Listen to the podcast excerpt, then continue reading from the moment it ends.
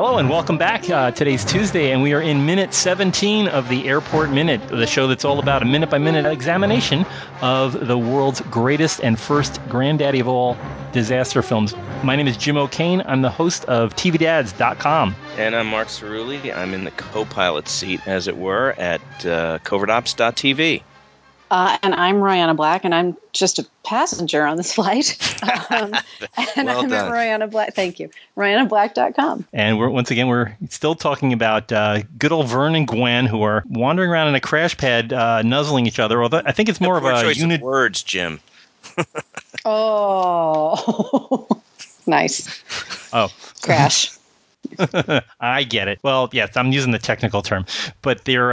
Well, it's kind of a one-sided nuzzling. I think Vern is trying to. Vern wants to get his nuzzle on, and she's not having. He's just worried about all that taxi money that's going out the window. While Gwen, who's supposed to be a professional, hasn't even packed yet. So she packed that lacy tablecloth. She did. She did. You know, just and in that's case. It. Yeah. It's off we go. Oh my gosh, where are the dinner napkins? And yeah, so she terribly worried about her boyfriend Vern, who seemed to have been demoted, but actually he's just doing a check ride for the other pilot that's on board, Anson Harris, who is played by. Let me let Mark explain who the pilot is. He's Mr. legendary. Barry Nelson. He actually Barry Nelson was the very first James Bond, even before Sean Connery. He played Jimmy Bond in a live TV version of Casino Royale back in 1953, I believe, or 54. 54. Yeah, 54. Yeah, on live television, and he invented the role of James Bond on in the screen instead of on the book. But and he wound up doing The Shining. He was the guy that hired Jack Nicholson to take care of the hotel. Anyway, he's the one that's getting the check ride, as we're getting explained in extremely detailed verbiage. And this is all happening while Vern is trying to chew Jacqueline Bissette's neck off. So, there's probably some lines of dialogue written back there. Check them out. Yes, hidden under a. Dear Jacqueline Bissette's wig. That is a wig. The more I observe this, I notice that she doesn't quite have a part in her hair, and it just seems to be tucked into a hair helmet of some kind. I'm sure she has lovely hair. Yeah, you're very observant. I didn't pick up on that. Now I got to go back and look at that again. Yeah, she has spectral orange hair. It's just very. Although she did wear it in the shower in the minute before. Yeah, it's spectral orange. I don't know, you know, it's not a color found in nature, but it's always perfectly the same length, same part, and everything. I mean, things happen in this movie that her hair should be messed up, and it's not. So anyway, while she's busy adjusting all of her suitcase materials in a very under. I can't figure out what she's bringing to Rome. That was a lavender dress she just picked out, wasn't it? Yeah, with the white collar and stuff. Very 60s. Piping. Yeah. It looked like something that they probably put it in the back room of the Universal lot and then pulled it out later for Mad Men. It looks like a very Joanie kind of dress. So she's packing, and Vern's tickling and grasping at her, and he's still trying to get his thing on, and then all while trying to explain part 135 flight procedures for flight instructors. He's talking about handling the controls and steering and blah blah blah, and Gwen's just and she's doing silently the noise you just made, Ryan, out loud. Yeah, no, she's much more subtle. She's saying to it, "I'm going to thrash my agent." I'm going to give him a bloody beating as soon as I'm off this set. No Oscar here. No Oscar here. Dean, you're squeezing me. I love that she hands him dishes. Yes. A cup and everybody is very polite in this thing. They all use saucers. I mean, it's just. Let's use the saucer under that cup. Yeah, obviously not a coffee. Well, I guess she's British. She could probably be drinking tea, but that is a really tea. Yeah, that is literally a spot. It's just I don't think you'd fit much in that. It's itty bitty. Yeah, it's teeny tiny, and so she tells him to go and wash it. So which just sounds funny. Yeah, and it's apparently a 2-room apartment. There's the bedroom / living room, and then there's the kitchen, the kitchenette, whatever it is, and some kind of a corner where they're meeting at the corner. Yeah, she can't be bothered to at least bring the cup to the sink in the kitchen. It's 10 feet tops, but anyway, so they're picking. Or it might not have been her; it could have been somebody else. So she hands him the piece of business to act with, and Vern walks off, and or he starts complaining about the dish, and then she keeps going with the entendres. And then she stares after him wistfully. Yeah, wistfully. Is that a wistful look? Would you say, Ryanne? I think it's a cross between wistful and irritated. Yeah, which is it's a very fine line, but she does it very well. And then she walks it, right. She sort of turns it into foreshadowing, but not quite. She's writing there's a whole bunch of story that I do not understand why she's just being so okay, whatever, considering what's coming. It's like, yeah, sure, blah, blah, blah, and it's maybe she's just delaying a discussion, but I would think that the discussion that she's planning on having with him would happen a little bit closer and not, at the workplace. And it was 1970. Things were different back then. Yeah. They threw caution to the wind. That's true. and dishes into their purses. Right. Look at when Dean opens the cabinet. I mean. Yeah, it's. All those tiny liquor bottles. Yeah. Yeah. It's just it's astonishing. I mean, she would you say it's safe to assume about 100? I mean, there are they're all tiny little bottles, but I'd say quite a several dozen at least. And who picked those orange curtains? I'm concerned about the amount of alcohol that they've been stealing, because they're obviously stealing all the stuff from their flights. Yeah, they did charge for it back then. You could have a free drink in first class, but they were still charging for drinks in the back. You had to pay cash, and it was a cash bar. So they've looted. Yeah. Prevention guy was sleeping on the job, obviously. And everybody in the apartment complex apparently is a stewardess, so they're collating all their loot. And here's the other thing, and because I didn't feel this was sufficiently explained. Her response is, "We've been collecting stuff. Gracie's getting married. Is this a wedding gift? Is it for the party?" I was so baffled. It's used China. Like, did she not register? Well, they got to get busy. They have to steal a matching set, or it doesn't count. Yeah, exactly.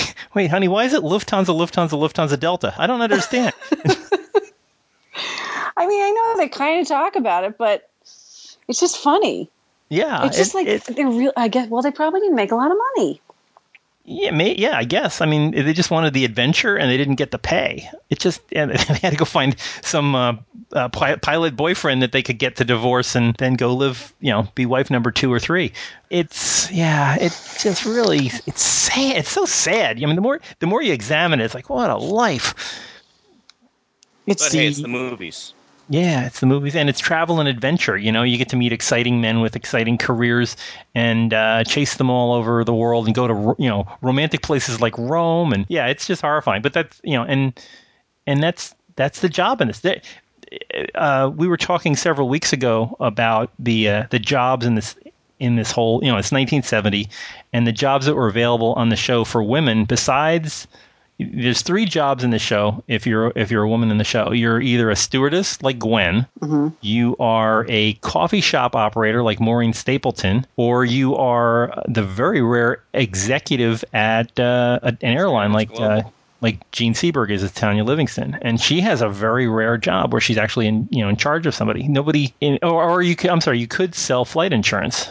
So at a booth kiosk, in the middle of an airport, yeah at a kiosk. How fortuitous. Yeah. Sorry. No one ruined anything. Ready to go. Yeah. It's just this. I don't know what the career path is for stewardess other than, apparently in 1970, the career path that was described was get a job, find a boyfriend pilot, and, work your way up that way, because it just doesn't seem to go anywhere. All the free booze you can drink. All the free booze. And these little cups and, free China. Cups and sauces that nobody misses. And you get to By the way, there was a TWA China Cup in the shot. Really? Okay. Right in the middle. Well, oh, yeah. There are some names. You do see, they mention Continental, they mention Air Canada. You're actually seeing real names, which at the time, that was kind of a new thing. They had done it in 2001, they had done it. Well, even Kubrick had done it in a bunch of his movies, like in Dr. Strangelove, he talks about Coca-Cola, but actually just mentioning other real products by name, it's kind of a rarity. I mean, we're used to it now. I mean, there's product placement, but this was just anybody that you wanted to mention. And I think the only thing they had to do is make sure that they were in a positive light. I mean, we've seen Joe Petroni earlier in this movie, and he worked for TWA, so apparently he was like the most capable guy at the airport. So you want to you want to follow with the TWA crew and say, hey, they're capable. Right. Well, they don't call them disasters; they call them Petronis. Petronis, yeah, that's right. So, and he's got the best marriage. He's got the best marriage at that airport. They've all got girlfriends on the side and stuff. But it's like this is apparently the TWA folks. He likes his wife almost as much as he likes his cigar. That's true. And that's saying something. That is saying something. Wow. He's the man held up to everyone's standard is him. Yes, right. Yeah. Be the Petroni. That's what they say. Yeah. Wow. So they're having that party, like you were saying, for Gracie, and they're apparently either going to give that stuff to her or have it at a party or sell it to her at a discount. That would be awesome. $15 for the whole lot. It's fine. Don't worry about it. You're getting married. $15 for the whole lot. I've never heard of Delta vodka before. Wow. Oh boy. So anyway, that's so it depends. I get the other thing is it could be there might be 60 girls in that apartment. The girls in the building have been contributing. Maybe they all contributed 2 bottles, and it's not going to be that big a party. Either that or this. Well, who can they invite? They can't invite anybody else from the airline because they'll get in trouble. It's like, where'd you get that? Wait a minute. These are our cups. TWA. Yeah. Hold it.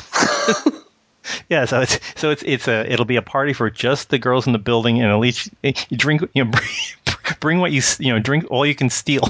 It's a potluck. Yeah. Right. So there. Yeah. So that's. And is this like a regular event? Do they have to every time somebody has some kind of major life event? There were so many questions that conversation, that like 4-line conversation brought up for me. Like I actually couldn't let it go for a while. Yeah, I was like, really? We're throwing her a party? Oh, okay. That's the explanation. Like nothing. I needed more than that. Oh, it's very disturbing. But be patient. This movie will deliver on every level. It does. This is like sitting at a blackjack table and everybody just got an ace. And it's going to be a lot of picture cards coming up soon.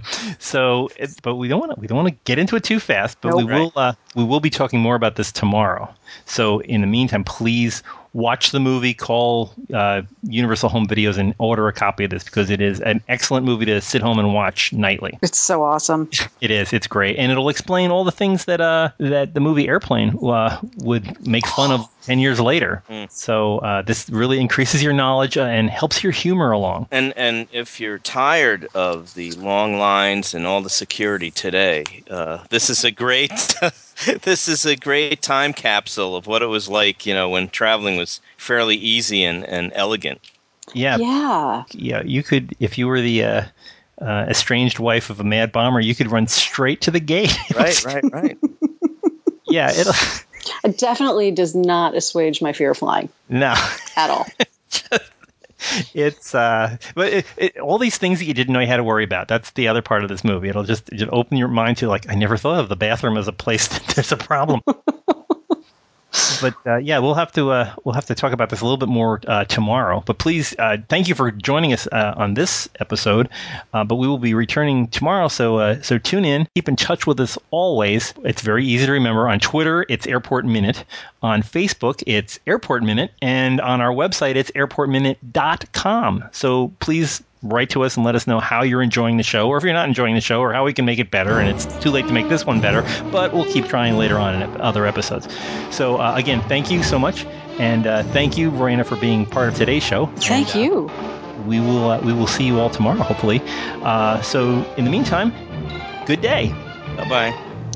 Nice going, sweetheart. Remind me to send a thank you note to Mr. Bowling.